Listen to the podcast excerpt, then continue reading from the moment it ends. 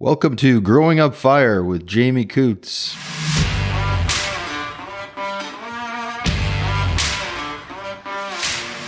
Seahawk, it is our commitment to you that you have complete access to the top professionals, industry experts, and products for your fire service. We stand by the service and products we provide.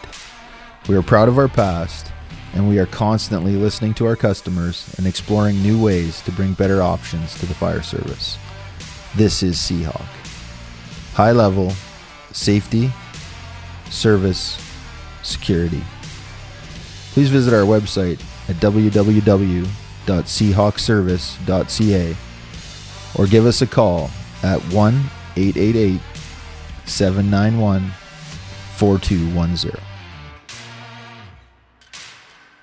All right, welcome to Growing Up Fire, Season 4, Episode 2. I'm still having a hard time getting my head wrapped around that it's Season 4 here, but uh, in the studio here with Ryan and Alex from Lesser Slave Regional Fire Service. Hey, boys, thanks for coming out. Thanks, Thanks for, having us. us. The, I hope this uh, you guys get more excited looking as we go along. As I don't want to lull you guys to sleep here, but uh, I know Christmas was uh, a long time, and so everybody's still in that "what day is it" mode. But uh, we'll record a quick one here and and see how it goes. And so for me, it's really I just want to catch up with you guys. Right, uh, I was in Slave Lake for a long time, but now I've been gone for a long time, four years. You know, we still get to have connections and see each other. Um, I come up here, or you come down there um, doing some good work together. So kind of want to highlight all of that stuff, what's going on, and then we're definitely going to be talking about your new rescue because that thing is tight.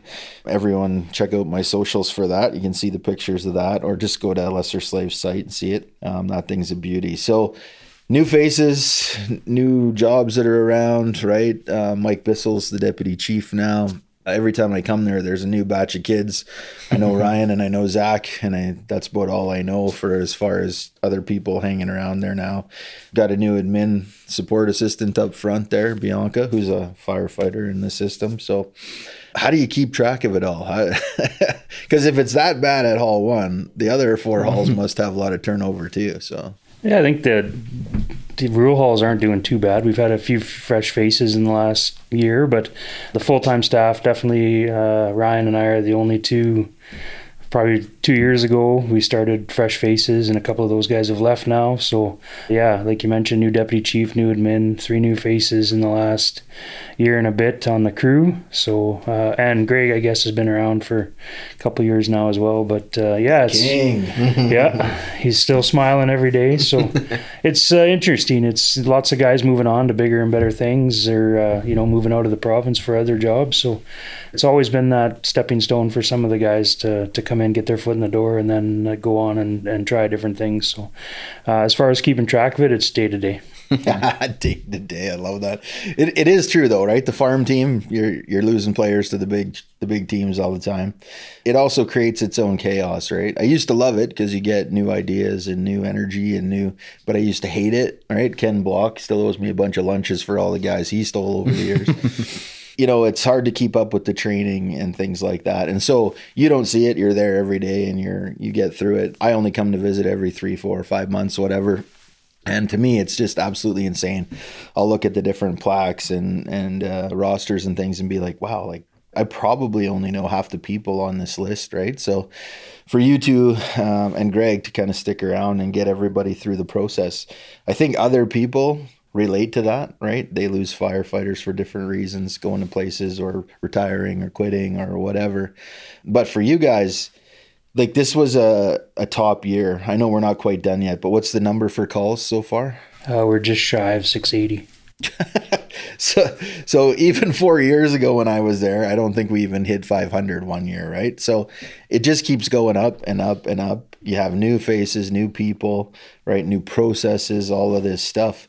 I sit back now in my nice cozy office and think, man, how can people do that? Yeah, I think that it's hard to you get them to come in and you try and give them like the lowdown of this is how the service works and then i think with every new position some stuff changes which is good for us too right like it's uh, you know the guys on the crew look after special teams and we don't really dictate how special teams are done. We give them an overview of special teams, and every time new someone new comes in, there's new ideas and new, you know, we, we give them a budget, and this is what you can spend. So a lot of the equipment ends up staying the same, but you know, sometimes they come in and they have, hey, can we try this training night instead? Yeah, as long as the team is on board with it, then you know you can try it out. Or hey, you know, this process is something I learned somewhere else, and they try that. Uh, I think we saw a big one with the admin changeover. Shard been there the the longest uh, at the time when she quit uh, out of all of us. So that was a big one, right? That was the first ever admin assistant, and then the longest. You know, she was the only one that ever did that job. So there was definitely some stuff that changed when she left because she can't give 12 years worth of knowledge across to one person and even though she works in the same organization you can't just download 12 years of everything right so i think we got her to come over and we all had meetings with the new person and made sure that she kind of had an idea of what the admin position did. And then there was a lot of stuff that was just like, you know, if you see a process that you think works better, as long as we're capturing the info, just do it. Right. So just don't get the chief all fired up. He'll start talking about his abandonment issues when yeah. I left again. We, we, just worked through that over the last four years, but but it is true, and I and I think that you're kind of writing a book that I don't know if it'll ever get out of draft. I mean, it didn't the whole time I was there, Alex. I'm sure you don't feel like you're ever going to get it out of that, but maybe is that the best kind of book? You know, you're always updating it and yeah, I think part of it too is we've had so many fresh faces that I think even our our ability to to teach them has changed. So we we've stopped the basics and started kind of we expect some some of these guys coming in there's some of these people coming in to to have a level of knowledge and and we're starting at a different level I, I think it's just because there's been so much turnover that it's hard to start at the bottom and I, I think maybe that's hard on some of the new people because they they're expecting more and we're only able to give so much. But when you've had 10 new people in three years it's hard to continue to start at the bottom every time. So they uh, they very quickly realize how busy we are and that they're not going to get to sit around and learn for a long period of time. But they embrace it i think and lots of smiles to go around even when we're all suffering and trying to just get through the day. Yeah and i mean at 680 calls some days must be horrendous, right? I mean, every time it snows or icy roads or wildfire season or you know, even this summer when I was kicking around, I think I got to see each one of you once or twice and and I actually stayed at the fire hall way more nights than that, and I still only got to see you guys kind of that time, right? A lot of texting, a lot of phone calls, how's it going, and but it just gets so busy that it consumes your life, right? And I think that you're two really good people to talk about that because you know, Alex, you've been married for a long time. Ryan, you're about to get married, and uh, that home piece is the key to keeping it all going, right? Knowing that the house is still running and the right, even if you're not there for weeks on end. So we'll let Alex go first because he's got the most experience here. I think having having Carrie and you know the kids support at home is is you couldn't do without that. And and being now with the kids growing, and we'll talk about it later with the rescue. But Carrie being able to come out and, and travel with me, and when we picked up the truck, that goes a long way. And you're right, knowing that you know things at home are being looked after uh, sure makes it different.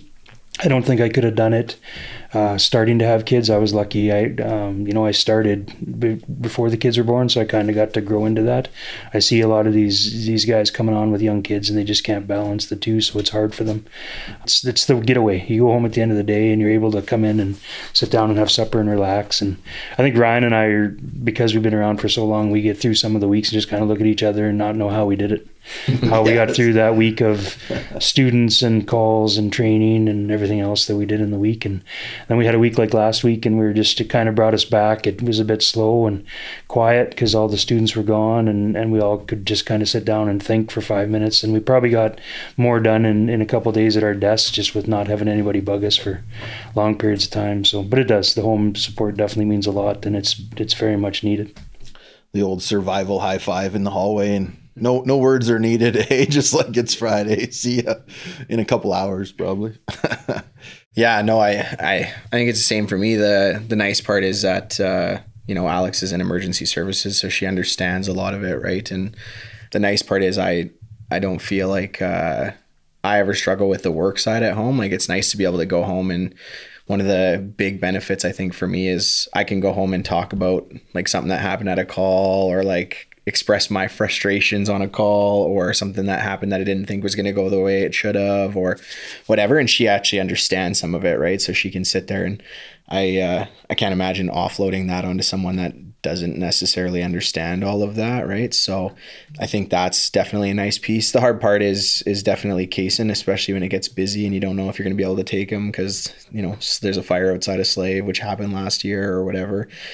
But I think it's good for him because he has three parents that are all in emergency services and we all get it and we have those conversations with him lots too right? So it's good that way for sure. The good news is me and alex are both gone for a little while because we're both in that line of work. The house doesn't get that dirty or, or anything. Nothing really happens here except for the odd night's sleep right? So that's good. On the other side of the coin too i think it's good that if we're busy that they can stop in at the fire hall and visit with us too and hang out for a few minutes and see us on the other side of things. Bring some lunch or yeah. I don't think you have to worry about Case and I called the other day and him and his grandma were playing disaster and they really didn't have time to talk to me because yeah. they were in the middle of a big earthquake tornado thing. So I think he gets it. He's all dialed in on yeah. what's gonna happen. He's gonna have it all figured out by the time he's ten. yeah. Yeah, he's definitely growing up fire, no question about it. Hmm. All right. So both of you in your careers, kind of as you transition, right? Firefighter all the way to chief for you, Alex. Firefighter to I think you're a captain now, Ryan. I can't keep track. You get these different positions, and it's it's fun. It's not fun. It depends on what's going on, right? Alex, you and I have talked about this a little bit before, but let's go back to that. Like be- best job you ever had out of all the ones you've had so far. Well, most most definitely the deputy fire chief. Uh, you get to you get kind of that best of both worlds. You're you're doing some of the management stuff. You're still kind of on the floor, but I'm not gonna lie. Being a fire chief is pretty cool most of the time. I use the 90% rule, and 10% of the time it's just it's one of those things that you have to put up with. But 90% of the time it's the best job ever, and you can get through it. It's it, with a good support crew, and we have a great support crew at the fire hall right now. You can get through anything. Not bad. Not bad. Try to beat that, Coots. What do you got? I don't know. I think every step of the way along since, you know, my career started, I try to just take in as much as I can at each level. Like I, I think I have things that I loved at each level, right? Like it's awesome when you first started as a firefighter and you just get to ride in the back seat and do all the cool jobs and, you know, don't have to think really at all except for about yourself and, you know, your partner. And then, uh, you know, I, I drove for you know probably three years pretty consistently, and I love that too. And being able to to drive. Um, obviously like driving and pumping and stuff like that and that was fun and same thing you kind of just get to uh, take care of yourself and that's it and you know the the crew responsibility as far as getting there and stuff but you don't have to really boss anyone around or anything like that and then I do like where I'm at right now too, though. The the officer position's good. It's it's nice in our service. It's kind of like a middle manager job, so I still get to ride the truck, and um, I'm lucky that we have a administration that's super awesome and you know lets us be involved in lots of conversations about where we're going and what we're doing next and stuff. So uh, yeah for you know a department our size i think it's a great position to be in for sure. Nice i'm going to tell you i miss driving probably the most out of everything I don't go on the calls at all anymore, right? I'm the head of the wheelie chair crew there, so um, I don't get to drive fast. I don't get to have lights on. I don't get to test the public. I don't get to teach the public. I just gotta go do my thing, and if I get a call, it's very rare, and it's three o'clock in the morning. So I just go there in my pickup, and nobody's ever in the way. I would say I miss that. I, I miss the you know the way that the sees part as we drive down the road and it's like everyone's like you we know where you're going right? And there's always a few idiots that don't get out of the way but that doesn't bug me. It's all the ones that do get out of the way and do get right? And people will be honking and waving and it's like hey that's pretty cool right? People understand the job we got to do so. I was gonna say clearly you haven't driven for a while then. Uh, there's always some idiots i said that. I think that's definitely for me too like i'm a little bit of a control freak probably like you and uh, the drivers always he was looking at Alex. Yeah. the, the drivers always drivers always make fun of me because I'm I'm constantly holding on to the holy shit handle on the side or whatever, and they're like, "Is it my driving? Is it something?" I'm like, "No, I just I would way rather be driving this truck than sitting in the passenger seat, but I can't, and I get over it, and I get to do the driver program and all that stuff. So we try to make sure that everyone's as competent as possible. But I I don't think you could be with the best driver ever, and I'd still be holding on to the handles and watching everything, right? Some might wonder why we have such a good driver program, right? There's another podcast for another day. There's the chief calling you out. Yeah. What? All right, so let's go a little bit to Zach, right? He's taking the PCP program now. Ryan, you just took it a couple years ago. So I love this program that you guys are doing, right? You help them with days so they can still go and get their normal pay. Um, you send them to the school. I think it's so many days on, so many days off. They work some days when they're back. So you're building your medical abilities, which is important in a place like this, but you're also investing in firefighters. We'll start with Ryan, right? Because you took the program, and I'm guessing it's not easy to take school and. Yeah, I think it. Uh, you know, we found a school that allowed us to do four on, four off. That's how they they run their program, and it's obviously for people to still be able to take some shifts. Um, it's uh, it's definitely hard, right? Like uh, I felt like I was trying to work as much as I could when I was back, just because I didn't want stuff to fall behind or whatever. But uh, it's a great program to try and be able to work and go to school at the same time. Um, there's lots of programs out there that allow for that in different schedules and stuff, and lots that don't but it's cool to see i think the progression too right? Like for zach and it was probably the same for me when you're in the course you don't really see how much you've learned and stuff like that. But then for zach to come back and get to go on calls and oh yeah that i just learned about that last week or even just like the questions he's asking a patient or we're going to a medical call and we know what it is and it's like hey should we do this this and this? And we can have those conversations. And i think for him there were certain points in his program where he's like I don't feel like I'm learning anything and you're bashing your head against a wall. But for us sitting on the other side, you could see that he was learning so much every time he went in those four day stints, right? So, yeah, it's cool. I think it's awesome that we can offer that and get people to, uh, you know, just advance their career. And it advanced their career and it also helps us at the same time, obviously, right? So, it's important for the medical calls and stuff like that in our level of service, but it's also awesome to have those people around in case one of our firefighters gets hurt or anything like that, right? Just knowing that we have some higher trained people and more equipment and stuff for you know the training center god forbid something happens or to one of our own firefighters on the fire ground or whatever. So i think there's uh, some more it is about the medical calls and that level of service but there's more to it for me that you know i feel like if one of the people that i have to go to fight with every day happens to have a medical emergency or gets hurt, we can, you know, do some more stuff about that as well. So I think that uh, you know there's tons of people listening to this right now that either want to go and get some more training or they have to support it, or fire chiefs that are trying to find the money or the even just the political will to make it happen. Alex, what would you say to those guys that are like, I, I want to make it happen, I want to do it, right? There's obviously some challenges in a program like this. It's been successful for you guys so far. It looks good. It's working out, and it's kind of led you into some other training, which we'll handle next. But what would you say to all those people that either want to go or that are trying to help support a program like this? How do you get it done? I would say find a course if you're if you're able to that works around schedules. I've seen the stress that it caused these two guys to do it, but at the end of the day, I think Ryan hit it on the head. Making sure we have somebody there for our own people we're, we're not always guaranteed an ambulance or a, um, you know close by. So if something was to happen, we know what happens because we've heard of it. We've all heard the stories of guys being on scene and something happening. So I think you, you need to look at the benefit of it, and then also we have a pretty extensive medical program, and these guys are ones doing the training, and now they have that level of knowledge, right? So find a way to make it work. Uh, you know, financially, it, you can always figure something out.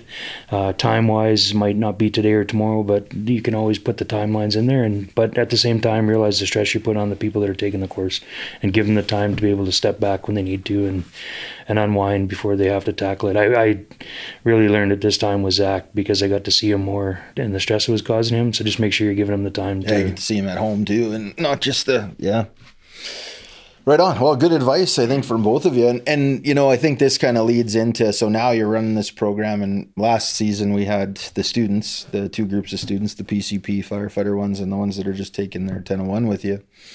And so that program's awesome, right? You joined up with the local college and, and Lakeland and running this program. And, and I think that you can really see the benefit of it already. Like those kids are there, and I don't know if you listen to those episodes or not. I'm not putting you on the spot you have to answer, but uh, I think that they were so excited, and so right the fire ones especially. I think that a couple of them had been to Slave Lake before and knew what they were getting into, right?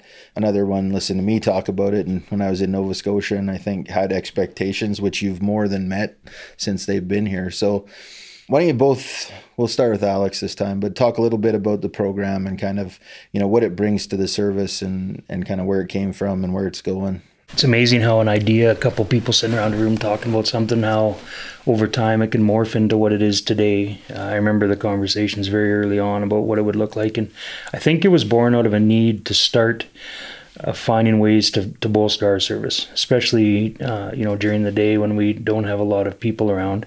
So the idea was, for lack of better terms, getting getting people to come here that would spend time, and what could we give them to make that worth their while, and then getting schools on board, which was another lots of conversations in the background to make it work. Still, you know, there's still some of the learning curves that we have going on with that but the idea was born to, to bolster the fire service and there's a huge need for medical in the fire service right now. So so that was kind of the idea was what can we do to get firefighter medics through a program that at the end of the day they have experience they have knowledge they have certification and they can be hireable in just about any market uh, you know let's say in alberta or or Nova Scotia where those couple are from. And and this was kind of that fit the needs. So we brought on a couple schools, worked with them, uh, we, you know, figured out the certifications and the different courses they're going to get. And at the end of the year, which for us is June, our hope is that these students can walk away with some certificates and, you know, probably a letter of reference from our fire service says, hey,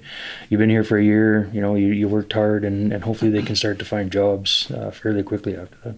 Yeah, I think that uh, when you look around at some of the the good work experience programs, right? Big White's got one, Creston's got one, or then some of the schools, right? ESA, Lakeland. There's there's schools out there. I think that some of what misses the mark is nobody's really bringing it all together, right? So here you get your paramedic, you get your firefighting, but you get 680 calls of of action and experience and living in the fire hall, and so it kind of brings it together in a, a pretty meaningful, pretty crazy way in a I mean, I'll just say it. The longer I'm away, the more I see it, right? This is a special place to get a firefighting education, right? And so for these young people that are taking this training, it's crazy to think the experience together with the training and education they'll have when they come out the end, right? For all the ones that came before, it took a long time to get that. A lot of them got it, but it took a long, long time, a lot more years and a lot more time, right? So now that being said, I mean obviously it adds to the day to day stress of the operation. So I guess we'll go to Ryan for that one, right? Yeah, I, I mean I think we've been lucky that the municipalities supported us in getting a temporary position for the first year just to see how it went and that's definitely helped take a load off. I don't know if we'd be able to do it with just the staffing that we had. It's it's definitely a lot to manage and a lot of those like JPRs and making sure that somebody's on top of all the other stuff. The other thing that we learned the hard way in some of it is is uh, it's six more people that have stuff going on in their lives, right? And these guys really have stuff going on in their lives. They're trying to pay for school. They're trying to make sure they don't fail any of the programs. They're right. We have almost 100 firefighters and search and rescue people and uh, we just had this conversation the other day about like mental health and who has what going on. And it's like we always have something going on. We need to stop worrying about oh we have a bad call and we need to try and help them. Like there is always someone in our service with a hundred staff that have something going on in their life that they might need help with or they might need a little more leniency because they got stuff going on or whatever right? So um, this just adds to that. And those are six the the six positions or the six student positions are those are going to be ones that have stuff going on no matter what, right? You know, bringing them in that even if they're the most switched on person ever, they're going to go through those ups and downs of being a student and trying to drink through a fire hose and bashing your head against the wall, trying to get all the information in, right? So, um, but I think the program, when we first started talking about it, we wanted to, like Chief said, build something where all of the students that came were very you know, at the top of the hiring list for everything that they get, right? And because of where we are and what we've been doing, I think it kind of morphed into this is what we're going to give them because this is what we would want our firefighters to look like. And and you know, talking about some of that turnover and stuff like that at the start, I think this these programs help that, right? Like these are the programs that we would look to. We just hired a guy from ESA who went through a, a similar program, had some experience with us before, right? So when we go to hire, we look at these programs where these guys are coming out with so much of that knowledge. So it doesn't take that five, six, seven years to build build all those courses and build all of that stuff. They at least come with the backbone of the the courses, and then they can gain the experience so yeah, we we really wanted them to be able to come here for you know almost a year and get all of that experience as much as they could. The PCP portion, like Chief said, it's just it's something in the fire service right now that's been trending in a certain direction, and I don't see it changing anytime soon. Uh, unfortunately, I, I need like sixteen in the next three years. Yeah, so exactly. Keep, keep pumping them yeah. out, fellas. I think another part of it too is we essentially become surrogate surrogate parents for five of these. One one one was no one to Slave Lake and no was a bunch of the firefighters but the other five probably had never been here or or passed through, and the, some of them were young folks that never left home. So all of a sudden they moved to a different province or a different town, and they basically became our responsibility. And that wasn't something I think we thought about at the beginning. Day one, one of them ends up in the hospital from eating the chicken on the plane. Don't do that. And we basically had to become his parent and his guardian for 48 hours while he got through that. So a whole other learning curve to us was we didn't just bring in students. We brought in, you know, essentially family that we had to care for. And, you know, we're not sitting there making sure they're making their bed and eating, but they got to be making sure that they're getting fed and you know making their bed at the end of the day. So yeah, and it's not really spread out like a paid on call. You go there once a week, or you go there a couple times a week, and you see everybody. But they have their own kind of support mechanism at each hall to right call them the den mother or whoever that's going to help take care of them.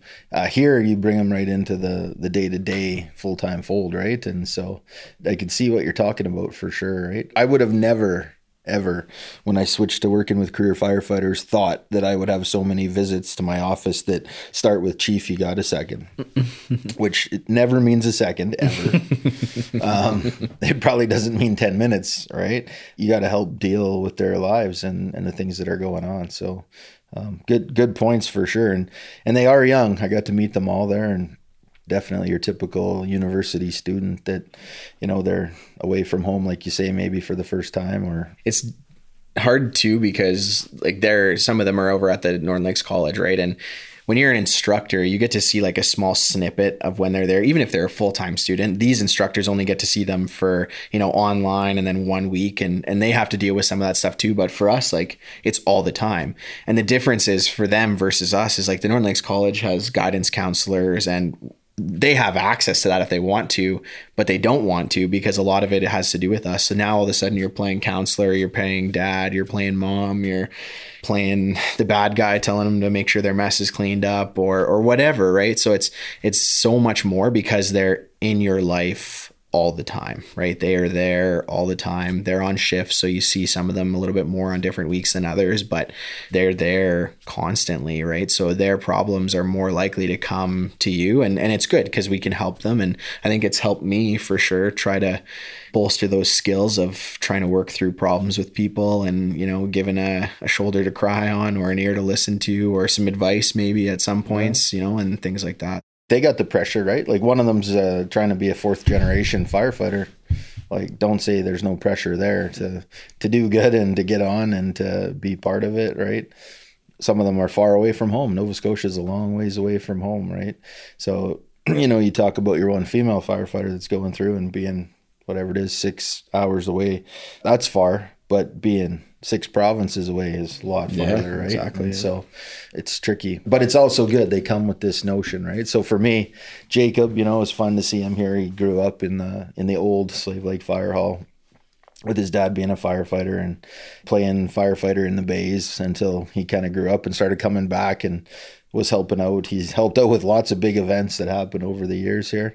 Chad, right, who came in 2018 for the CVFSA conference, which we'll talk about in a minute. But I think, you know, that was something that hooked him and why Slave Lake would be a good choice for him, right? And so, you know, it's pretty cool. And then how it spreads, you know, Ashley, Ashley Whitlock's talking about Slave Lake in the school program she runs in Edmonton. And one of the students from there ends up being in the program. And, and so you know i think that it's one of those like your reputation works even when you're not there. That's the nice thing about a reputation good or bad it's always working it's always and you know slave lake you guys have a good reputation right? So you're going to be able to draw in students and to take care of them and then that'll go and spread. I remember the first group of guys that went to edmonton.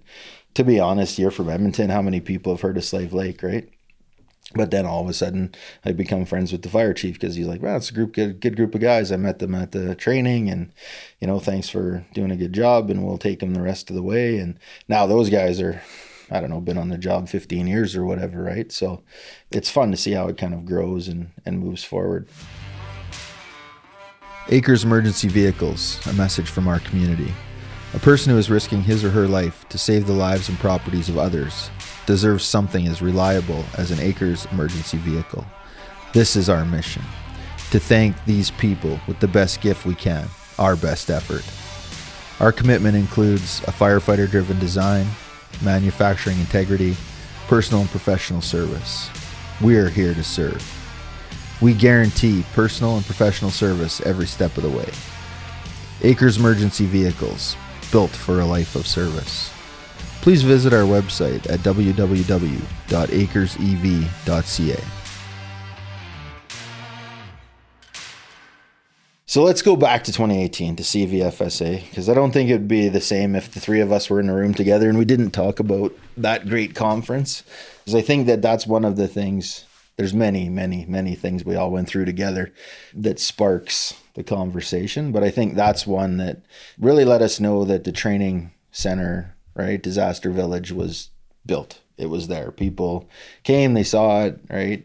I know Alex, you probably still have nightmares about having to do a billion things that weekend while you were there. I try to just put those all out of my mind and think of all the good times and all the good people.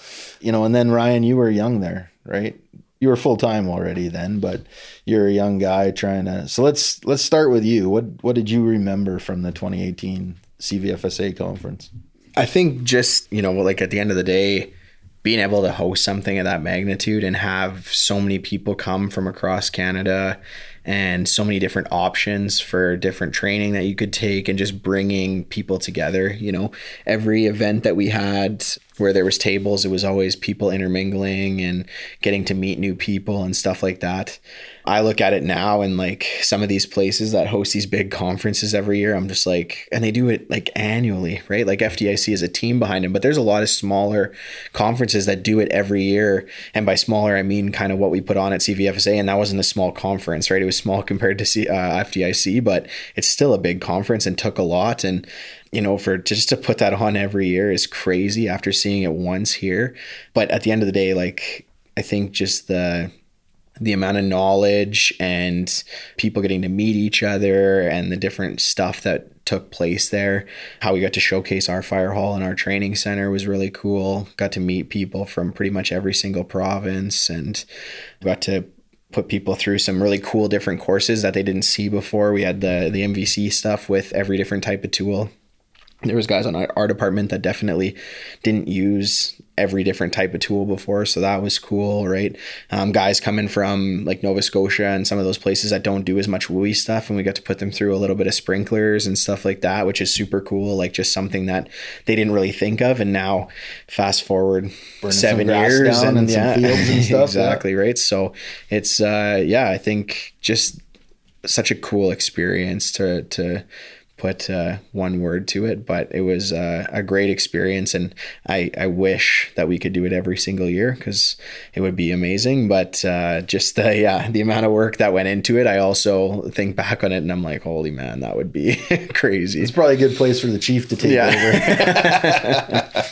I, I think looking back at it now, it amazes me how well it went.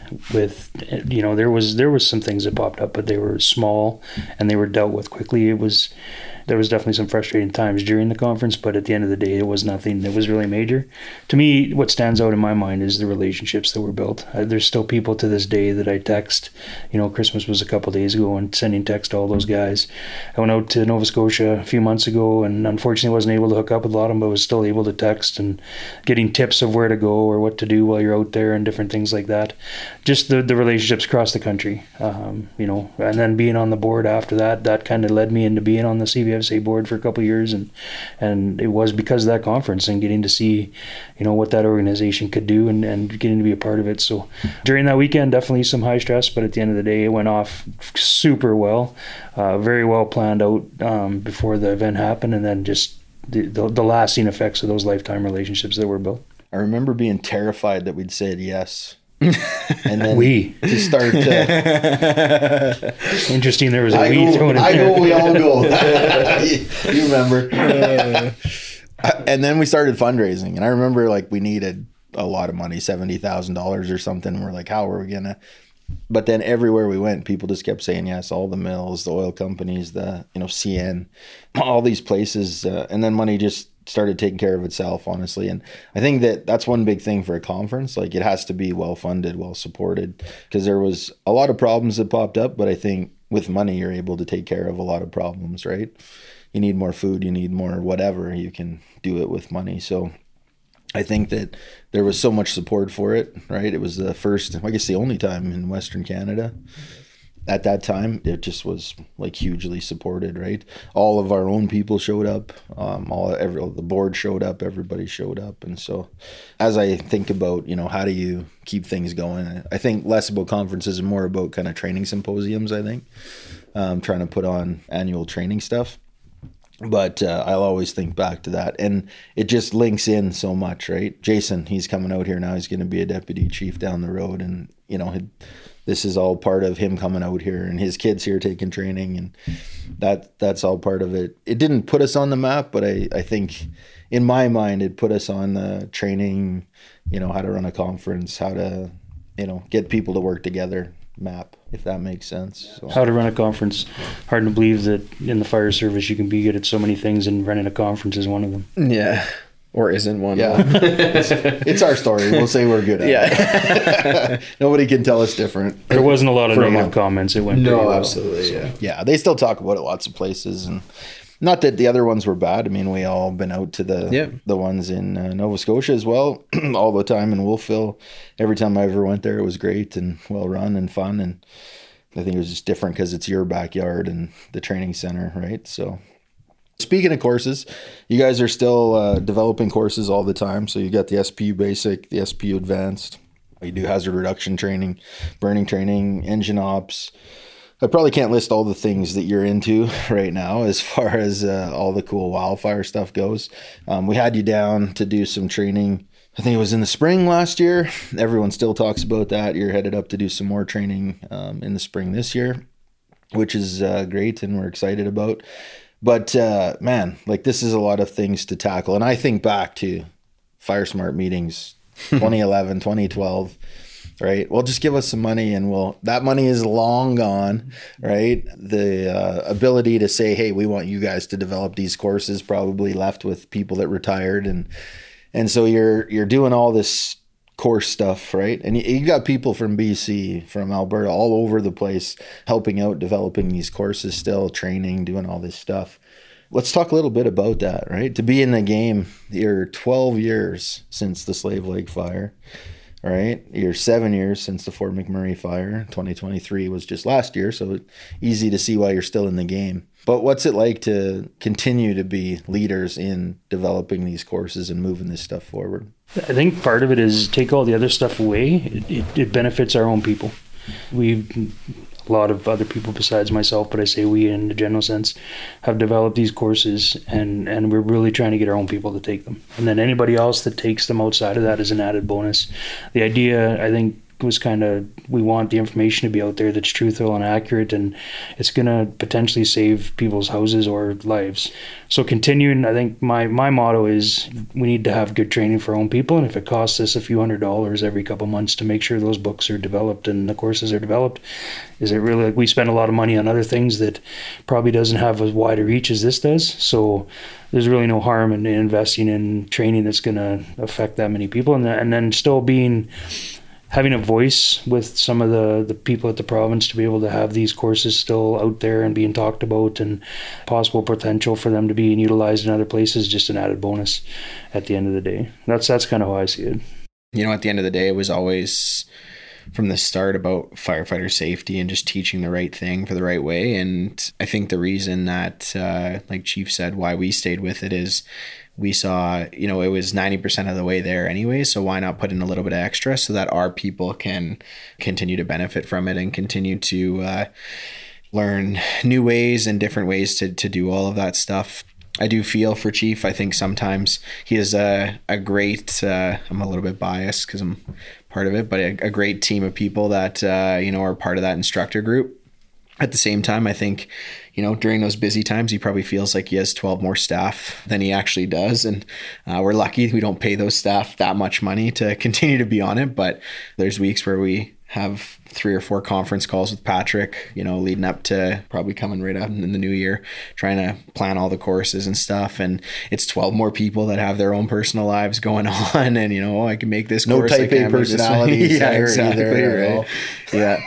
so I, it's been awesome. I, one of the things that's the, my most favorite about the, the program is that, all of these really good people who have come through Slave Lake as firefighters, paid on call or full time, all get to stay in this group. And every year I get to meet up with them, you know, at least once, twice a year and get to see them through teaching these courses and stuff. And I think it's, I think we saw last year that it's beneficial for Slave Lake too, right? Like we we were starting to burn out after a month long fight of being in High Prairie and all over the place and 13 different places and finally had a fire in our own backyard, which we were worried about from the start pretty well, and we kind of burnt the the end of our wick trying to help everyone else. And to be able to just call upon those guys and be like hey can you guys come and help?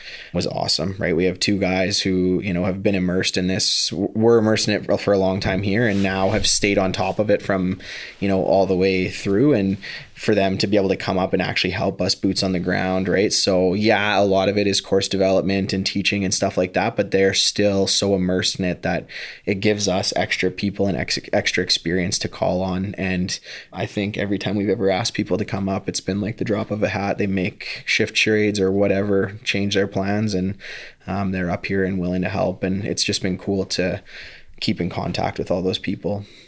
Yeah, it's a good way to not uh, let the resource walk out the door, right? I'm lucky too. I get to work with a bunch of you all over the place, different provinces and different uh, courses.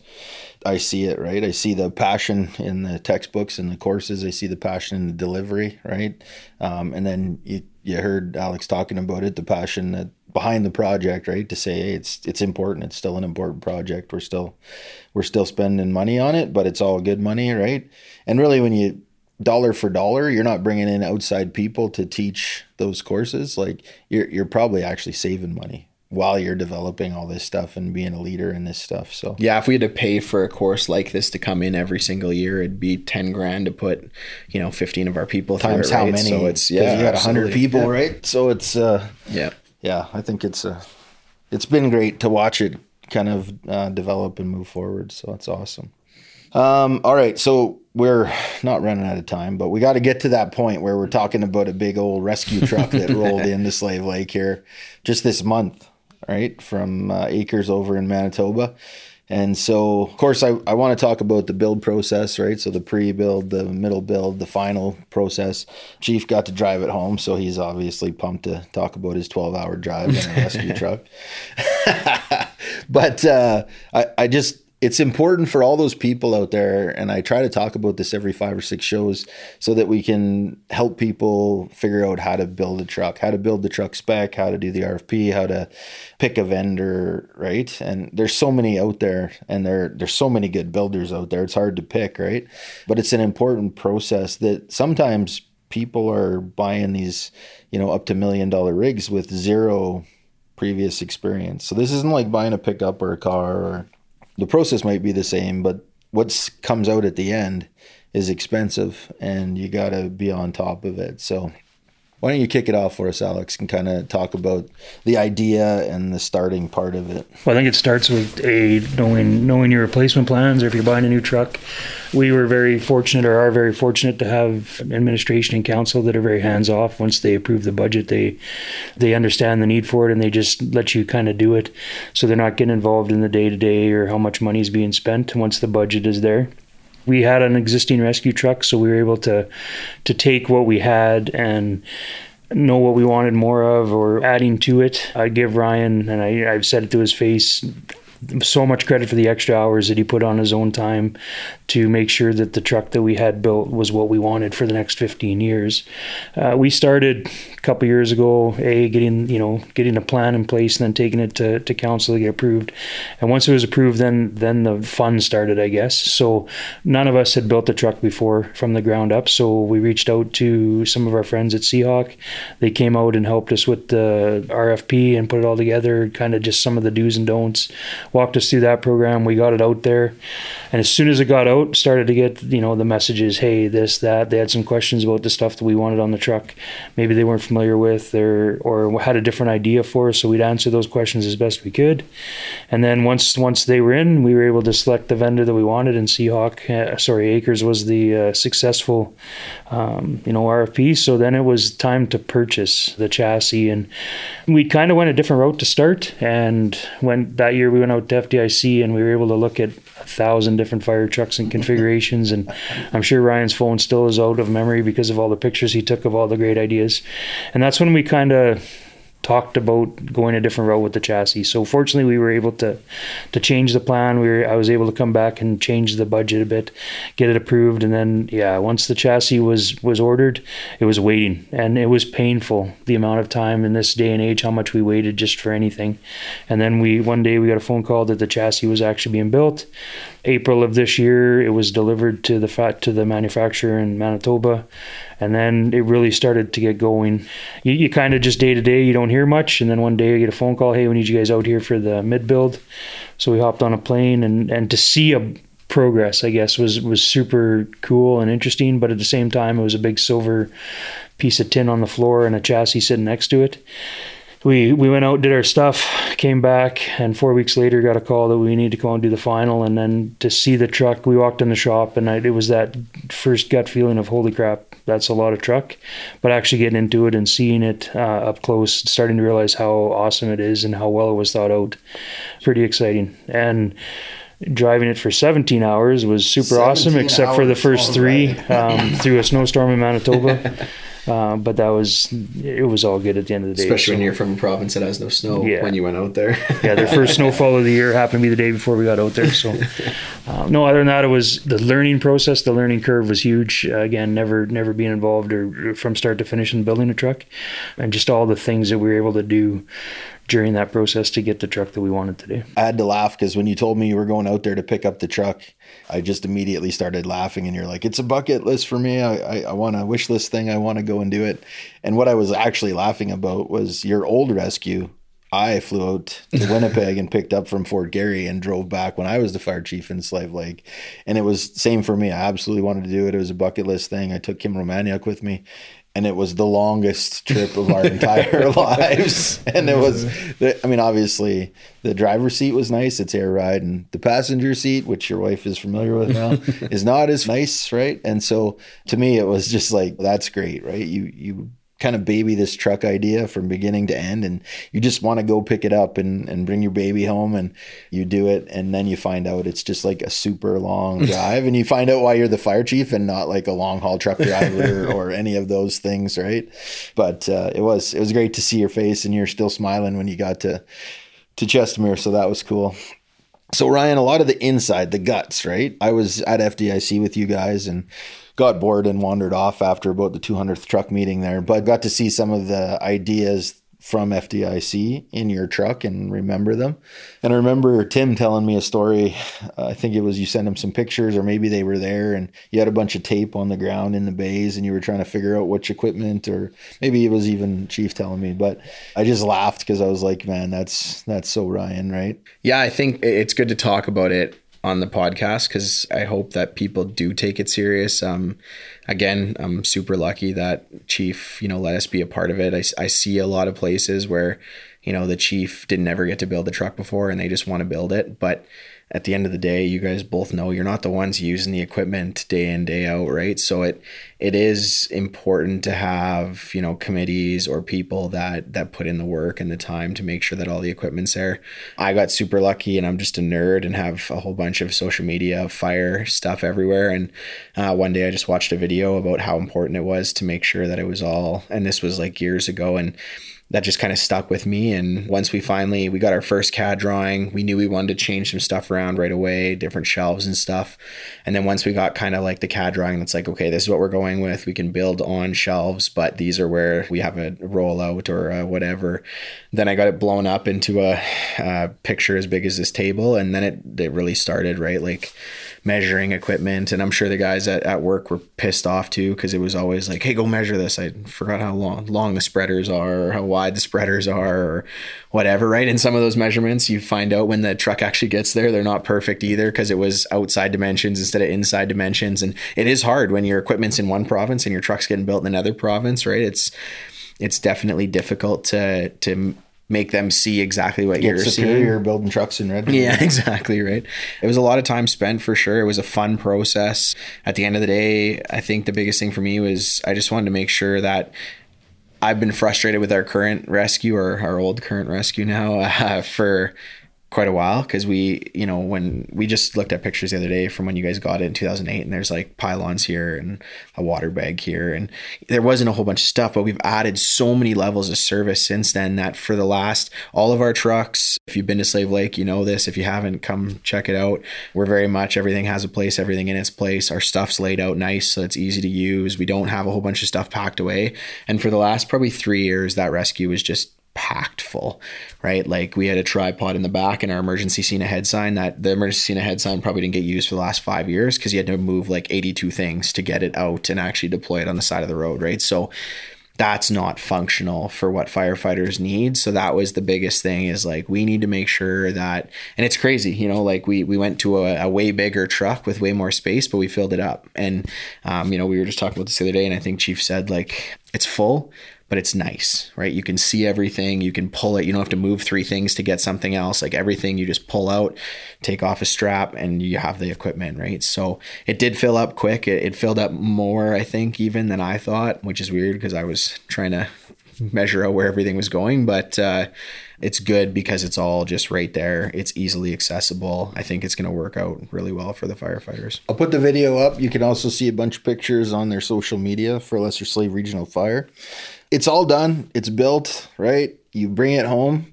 We're going to talk about the Slave Lake part of the delivery first. So, obviously, people are waiting for you when you pull in because that's just how it is at a fire department. Yeah, I think we kind of we had a plan. It was the plan was we got it home early Monday or, or mid afternoon Monday so that we could have it here for practice. Because of the weather that we drove through, it definitely needed a bath. So the we snuck it into the wash bay, and then uh, we kind of had a plan for a push-in ceremony about 6:45 that night. So we we brought it around all nice and clean. There was a few people that snuck in and got a chance to look at it, but for the majority, they knew that it would be there that night, so they were able to to come down and see it. The hardest part for me, I won't say this too loud to Ryan, but come Thursday, Friday after it was here, the the guys wanted it in service, and to say no that many times, uh, we we I had a plan and we wanted to stick with it, give everybody a chance to come and see it and drive it before it actually went in service. But by Friday afternoon, I was almost ready to say let's just do it, so they'd stop bugging me. But then they finally stopped. I think we got a call and they stopped bugging. But yeah, it was pretty exciting.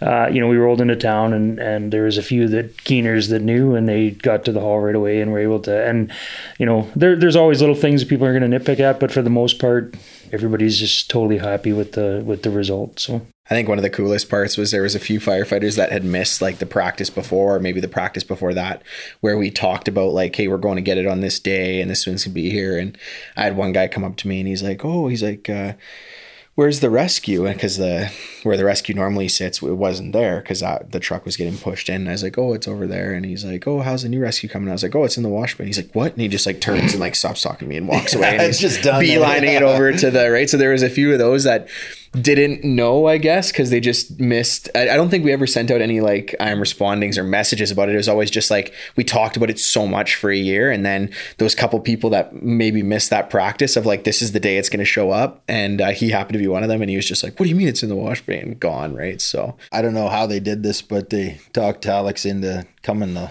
what would be the long way to Slave Lake from. Uh, so we got to see it. We were having our Christmas party, and Alex showed up just perfect on time and backed it in, and it was kind of it was chaos because there's so many kids in this fire family, but. Uh, and then we're kind of having supper and it was like, hey, okay, the rescue's here, but he's got to go. So everybody And when they finally saw it, they were just like ants coming out of an ant hill, right? Can we open this? Can we? And he just like open everything, turn everything, just put it back how it is because I got to drive still. And so it was really fun for them to go through it, right? We're probably going to get something similar to it um, with some walk-in components, but uh, it was great to kind of try everything out and then to be able to come here and see all the hard work you guys have put in over the last couple weeks to get it up and running and and uh, it, it really does like everything has a place everything in its place. So for an ocd firefighter it's like wow that's that's nice right?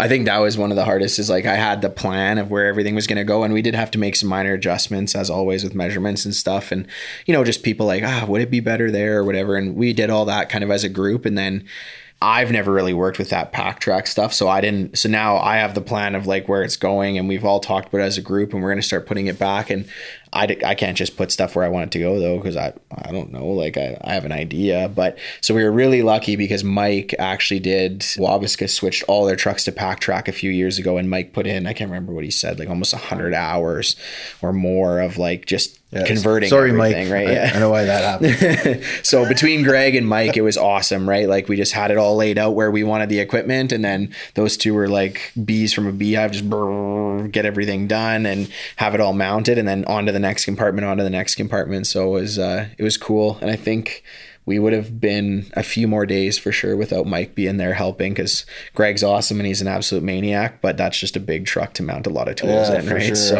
I've seen it, right? So check out the video. Okay, guys. So thanks for sharing that. Thanks for sharing this whole uh, day with me. I can't believe that we're we're through this already and uh, kind of to the end. So follow the process, right? Listen to this as many times as you have to. Listen to Alex talk about what the process is and all the parts that go with it, and then the inside components from Ryan. Um, I think you guys did a beautiful job on that truck. When you see a truck that you kind of helped build and design go and be replaced by such an awesome truck, you're just like, yeah, get that one out of here. this thing is way better and and uh, fits the times, right? Fit, fits everything.